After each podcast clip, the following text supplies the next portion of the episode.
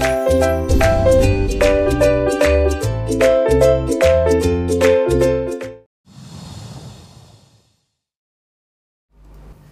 mừng các bạn đến với show của chúng tôi ngày hôm nay. Cơ máu gạo tiền và giấc mơ khởi nghiệp. Ủa Linh, tức là đem vô rồi Linh. Dạ dạ đem coi cô sao nói cái gì? Dạ thưa quý vị minh hải và trúc linh rất vui khi được gặp lại quý vị. À, dạ anh tại em đang bị quên quý vị ơi. Ủa sao quên hoài vậy Linh? Kế hoạch mình tuần này tháng này mấy số Linh? À, do giãn cách anh nên chắc phải giờ lại. Dạ. Ủa gì hả? Rồi tài trợ của mình thì sao rồi? Tài trợ thì các doanh nghiệp cũng bị kinh doanh không có được nên chưa trả lời. Yeah. yeah. rồi ờ, anh quay phim anh nói là anh uh, chuẩn bị tới đâu rồi em? Vì em với ảnh đang cãi nhau đó anh nên chưa lên lịch quay được nên thôi giờ lại nha. Ủa vậy là nãy giờ toàn là TV là ma không nè linh à, quý vị hôm nay đến một cái chủ đề rất là thú vị đó là thì vì là mà tại vì mọi người có thấy là thấy bản thân chính mình trong đó không. Dạ. ừ. khi mà mình giao việc cho nhân viên hoặc là cho uh, học trò của mình cũng vậy đó thường thường là khi mình giao việc thì rất là rõ ràng và đến khi mình nhận lại đó thì thường xuyên là như vậy nè. Dạ. Bao giờ cũng có lý do hết. Và một điều mình rất là cảm thấy là ái ngại đó là khi mình giao á, thì mình giao công việc và mục tiêu đúng không? Nhưng khi mình nhận lại được á, thì mình lại nhận được là lý do. Nhưng mà buồn nhất là gì ạ? Lý do này là lý do để không làm. Dạ. chứ phải lý do để làm nha. Quý vị có thấy là trong cuộc sống của mình hay là trong kinh doanh của mình hay gặp vấn đề này không? Quý vị có thấy khó chịu giống như mình không? à. Chúc linh thì sao em thì nhiều khi tự gọi là tự thú nha. Đó là ừ. mình cũng hay ờ, thì vì làm mà. Nhưng mà không tránh được anh ơi. Thiệt em không có muốn nhưng mà tự nhiên nó tới à. Ừ. ví, ví dụ như ngày hôm nay này em chuẩn bị cũng rất là chu đáo rồi. Thì đến hẹn anh quay phim 7 giờ đến phim trường. Thì anh quay phim 7 giờ đến rồi nhắn tin cho em ủa linh em đâu rồi? Dạ em còn đang ở nhà em đang làm tóc rồi hả? Lát em đi trên đường xong cái ôi em quên rồi bữa nay em đã coi mặc đồ gì? Mang dép gì? Cái em quên em phải đổi lại nữa. Thì tức là vẫn là thì vì là mà đó nhưng mà thiệt cái này em đâu có muốn đâu anh đất ơi. Uhm. cái này mình nghĩ là chúng ta phải nên học uh, người đức. Yeah. Dạ. người đức làm điều này rất là hay. Nghĩa là sao? Họ rất là đúng giờ nếu mà mọi người nói về cái tính kỷ luật và cái um, cái khả năng tuân thủ của người đức ấy, thì gọi là số 1 đến bây giờ người, mọi người vẫn thấy là Đức hiện nay đang là dẫn đầu toàn bộ châu Âu. Và trong toàn bộ cái đợt khủng hoảng vừa rồi thì gần như Đức đang dẫn đầu cho cái việc hồi phục. Thì nó cũng có lý do. Thì um, mọi người suy nghĩ thử xem nha. Nếu như chúng ta đặt ra mục tiêu hay còn gọi là KPI đó chỉ cho tiếng Việt là KPI đúng không yeah. Dạ. ừ. thì um, liên quan tới góc độ quản trị người ta gọi là quản trị theo mục tiêu có những nhà lãnh đạo người ta chỉ quan tâm tới um, mục tiêu thôi và kết quả thôi và trong công ty ấy, thì nó có những cái, cái cấp bậc rất là rõ ràng thứ nhất là lãnh đạo và những người ờ, chủ người ta sẽ đưa ra chiến lược dạ. đưa ra mục tiêu và những người cấp trung như mình đúng không? Thì mình sẽ phải đưa ra hành động và thực thi. Vậy thì nếu là góc độ trong một tổ chức hoặc là một cái dự án nào đó, thì mình thấy rõ ràng là nếu chúng ta cùng vì một mục tiêu chung, đúng không? Thì chúng ta phải làm mọi thứ để đạt được mục tiêu của mình. Này, nhưng mà mọi người nghĩ lại cái cảm giác đi. Sau khi chúng ta giao mục tiêu ha, và chúng ta rất là hy vọng, chúng ta rất là mong muốn rằng, ok, hết thời gian đó thì mục tiêu đã được hoàn thành. Nhưng mà sau thời gian đó thì sao thì bị làm lý do. Lý do. Và rất khó cho cho cho cho cái nhà quản lý dạ. để họ làm sao họ quản lý được. Tại vì sao? Khi mà một đơn vị thì bị làm mà thì có nghĩa là sao? Đơn vị kế tiếp cũng sẽ thì vì làm mà được. Vậy thì theo trúc linh mình nên thay đổi cái chuyện này như thế nào? Tại vì gần như là nếu như chúng ta ra mục tiêu và chúng ta nhận được kết quả là vấn đề chúng ta nhận được kết quả là lý do vậy thì làm sao chúng ta đạt được mục tiêu này? em thì em định hỏi anh Hải một câu hỏi khác ừ. đó là em định hỏi là ở mức độ nào thì mình có thể thông cảm và chấp nhận được ừ. thực ra thì trong góc độ quản trị mà khi mình lên cái level quản lý dần dần rồi đó yeah. Dạ. thì mình sẽ thấy là có hai cái phong cách lãnh đạo ở đây cái cách lãnh đạo đầu tiên đó là chỉ ra mục tiêu thôi yeah. Dạ. và quan tâm đến kết quả thì những người lãnh đạo như này người ta sẽ rất là là là, là gọi là hơi hơi, hơi độc tài ấy. Ừ. tôi muốn và điều đó phải thực hiện được yeah. Dạ. và thường cái điều này sẽ đạt được khi nào khi mà đội ngũ của họ ở dưới rất là hiểu nhau và rất có năng lực và họ cùng cái tư duy như vậy cùng hướng tới mục tiêu và họ sẽ rất là chủ động trong công việc yeah. Dạ. đó ví dụ như khi nào mà thì vì là mà đó thì họ sẽ luôn luôn họ trao đổi và tương tác lên phía trên. Và khi mà họ tương tác như vậy thì cái vấn đề sẽ được giải quyết. Yeah. nhưng mà đối với cái người bản thân người gọi là bình thường như chúng ta này thì rất khó làm được như vậy. Yeah. tại vì thường là một á, là chúng ta có lý do để chúng ta không làm. Cái thứ hai là chúng ta có lý do để chúng ta không tương tác. Mọi người suy nghĩ đi tôi làm việc không được là tại vì sao? Vì ông chưa cung cấp nguyên vật liệu công cụ cho tôi. Ông chưa có trả lương cho tôi đúng giờ ông có phe với tôi đâu đúng không vậy thì cái nguyên nhân này nó không phải đến từ mình nữa mà nó lại đến từ phía trên yeah. Dạ. tại vì ông không tốt với tôi tôi không tốt với ông đó, ví dụ như vậy hoặc là nguyên nhân từ bản thân mình này tôi cố gắng rồi đó Ê, nhưng mà tôi cố gắng như vậy nhưng mà nguyên nhân khách quan dạ, thiên thời thiên thời lại giãn cách nè đúng không yeah. Dạ. tôi trễ là tại vì anh anh uh, quay phim anh trễ đâu phải tại tôi trễ đúng không yeah. ừ. thì với cái tư duy như vậy mình sẽ thấy là sao một cái nguyên nhân này nó sẽ kéo ra một nguyên nhân khác và một cái kết quả không hoàn thành này sẽ kéo theo một kết quả hoàn thành khác không hoàn thành nhưng mà dưới góc độ toàn bộ cái dự án của chúng ta này hoặc là toàn bộ cái doanh nghiệp chúng ta thì chúng ta đưa ra một vấn đề và dạ. chúng ta nhận lại một loạt cái vấn đề khác và cái vấn đề chính chúng ta nó vẫn chưa được giải quyết. Dạ. và một loạt cái vấn đề khác là vấn đề phát sinh ngoài ý muốn và theo hướng tiêu cực đúng rồi yeah. Dạ. chính xác vậy thì để thay đổi cái này nó rất khó nha.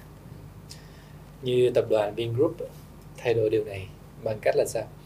Chúng ta hay um, hay yêu cầu một cái uh, doanh nghiệp mà có văn hóa làm sao phải là yêu thương nhau phải tôn trọng nhau yeah. Dạ. phải cho phép nhau được phát huy tài năng các kiểu. Đó là cái chúng ta muốn chúng ta đòi hỏi đúng không? Nhưng nhiều khi chúng ta phải nghĩ ngược lại. Cái ông uh, doanh nghiệp ông cần bản thân chúng ta là cái gì? Là phải chủ động nè phải tuân thủ kỷ luật nè rồi phải sáng tạo nè đúng không? Phải tương tác nè phải giao tiếp nè. Ủa vậy thì mình đã là một người có văn hóa đó hay chưa? Mà mình yêu cầu doanh nghiệp phải đáp ứng mình như vậy.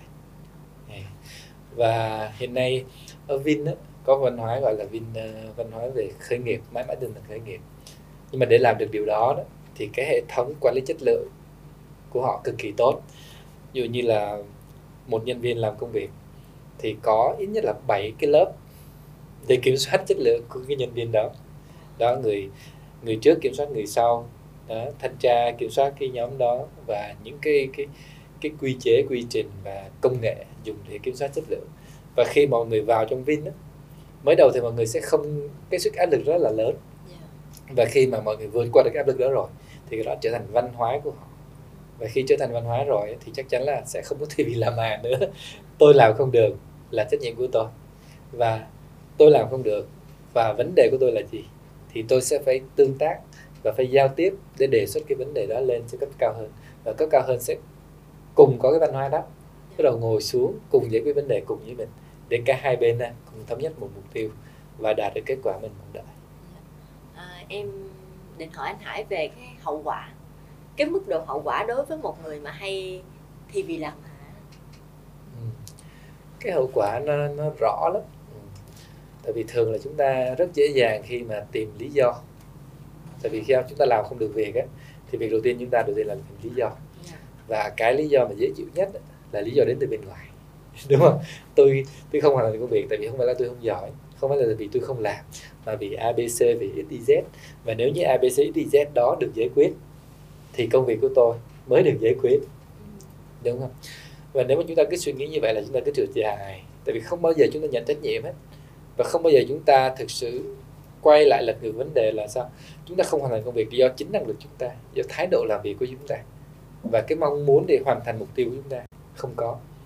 Và khi trong công việc chúng ta không đạt được thì trong cuộc sống chúng ta cũng không đạt được.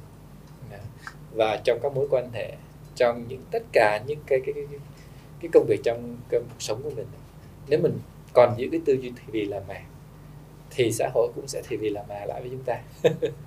đúng không? Bạn không thành công là vì sao? Vì bạn không cố gắng. Đó. Bạn không đạt được mục tiêu vì sao? Vì bạn đang đổ thừa cho người khác. Đúng không? Bạn không đạt được mục tiêu người ta tôi không giúp đỡ bạn vì sao? Bạn không thể hiện rằng là bạn mong muốn đạt được điều đó. Vậy thì chúng ta thì vì làm mà thì chúng ta cũng sẽ nhận được thì vì làm mà. Tôi không giàu vì số của tôi là như vậy. Chính xác ủa vậy thì bây giờ với một người mà dạ có chút chút thì vì làm mà đó mình làm thế nào để mình cải thiện hả ừ. khó nha dạ. ờ, có bao giờ mình nghĩ lý do là do mình không ông thật ra em cũng thành thật lắm anh nếu như ừ. cái lý do đó là do em thì đầu tiên em cũng phải xin lỗi cũng phải chấp nhận một điều đây là lỗi của mình thiệt ừ. dạ đó, thực ra thì có hai cái thái cực ở đây ha dạ. một đó là chúng ta đổ thừa hết cho bên ngoài hai là chúng ta đổ thừa hết cho mình. Chúng ta nhận trách nhiệm. Nhưng kết quả cuối cùng là sao? Là mục tiêu cuối cùng vẫn không đạt được. Đó. vậy thì chúng ta cũng không cần phải quá hạ thấp mình. Chúng ta không có cần là phải là đổ thừa tất cả mọi thứ cho bên ngoài. Chúng ta chỉ cần phe thôi. Phe với chính bản thân mình công bằng với chính bản thân mình công bằng với chính doanh nghiệp của mình. Để khi mình nhận một vấn đề nào đó và chúng ta có trách nhiệm giải quyết nó và chúng ta mong muốn mục tiêu đó đạt được đúng không? Vậy thì rõ ràng là từ khi chúng ta nhận nhiệm vụ cho tới lúc chúng ta hoàn thành mục tiêu sẽ có rất nhiều vấn đề xảy ra và phát sinh. Vậy thì chúng ta phải nhận cái trách nhiệm là sao? Chúng ta là người giải quyết điều đó, đúng không? Và khi chúng ta nhận trách nhiệm là người giải quyết điều đó, thì có nghĩa là sao? Chúng ta sẽ giải quyết toàn bộ các vấn đề phát sinh trên đường đi, có thể là khách quan có thể là chủ quan. Nếu chủ quan do chúng ta chúng ta giải quyết ngay.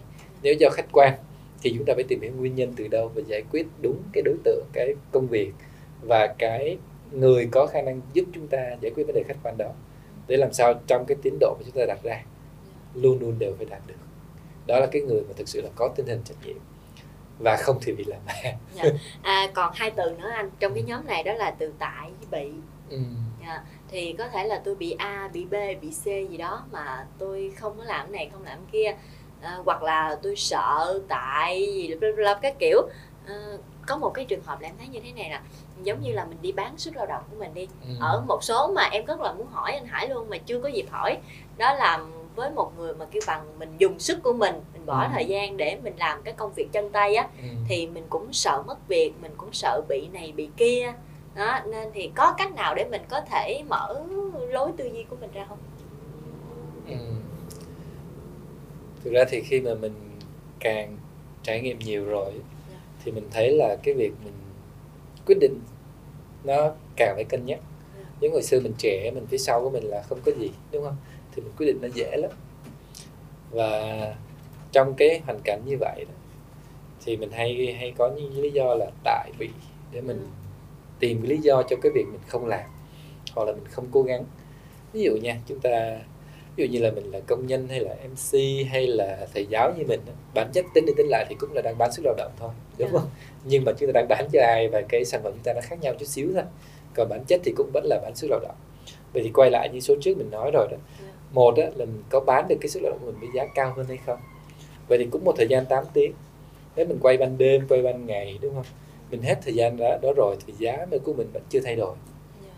thì có lẽ là mình đang cần phải cân nhắc cần phải suy nghĩ rồi ví dụ như một giờ hiện nay chúng ta mới được có mấy chục ngàn thì chúng ta phải suy nghĩ làm sao lên được vài trăm ngàn. Vài trăm ngàn phải lên được vài triệu. Đó nếu không lên được thì một là tại cái cơ quan cái tổ chức chúng ta đang làm á. Dạ tại. À, chúng ta có lên được hay không dạ, đúng không? tại. Còn không á, thì chúng ta phải tìm những cái cơ hội khác để làm sao chúng ta bán được cái sức lao động của chúng ta với giá trị cao hơn. Đó. Vậy thì chúng ta uh, nghèo thì có thể đổ, uh, thì có thể là đổ thừa cho cha mẹ mình được đúng không? Nhưng mà đến lúc mà con cái chúng ta nghèo thì rõ ràng là sao? Trách nhiệm đó phải thuộc về mình đúng không? Vậy thì mình không cố gắng để mình nâng cao giá trị của mình mà mình đổ thừa abc n lý do. Đó tại này tại kia tại nọ để chúng ta không cố gắng.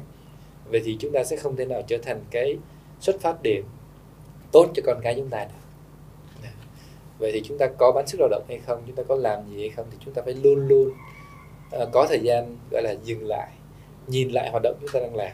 Thì chúng ta xem là ok chúng ta có khả năng tăng được giá trị của mình hay không? Hay là cái người mà đang mua sức lao động của mình á có sẵn sàng trả tiền cao hơn cho mình được hay không?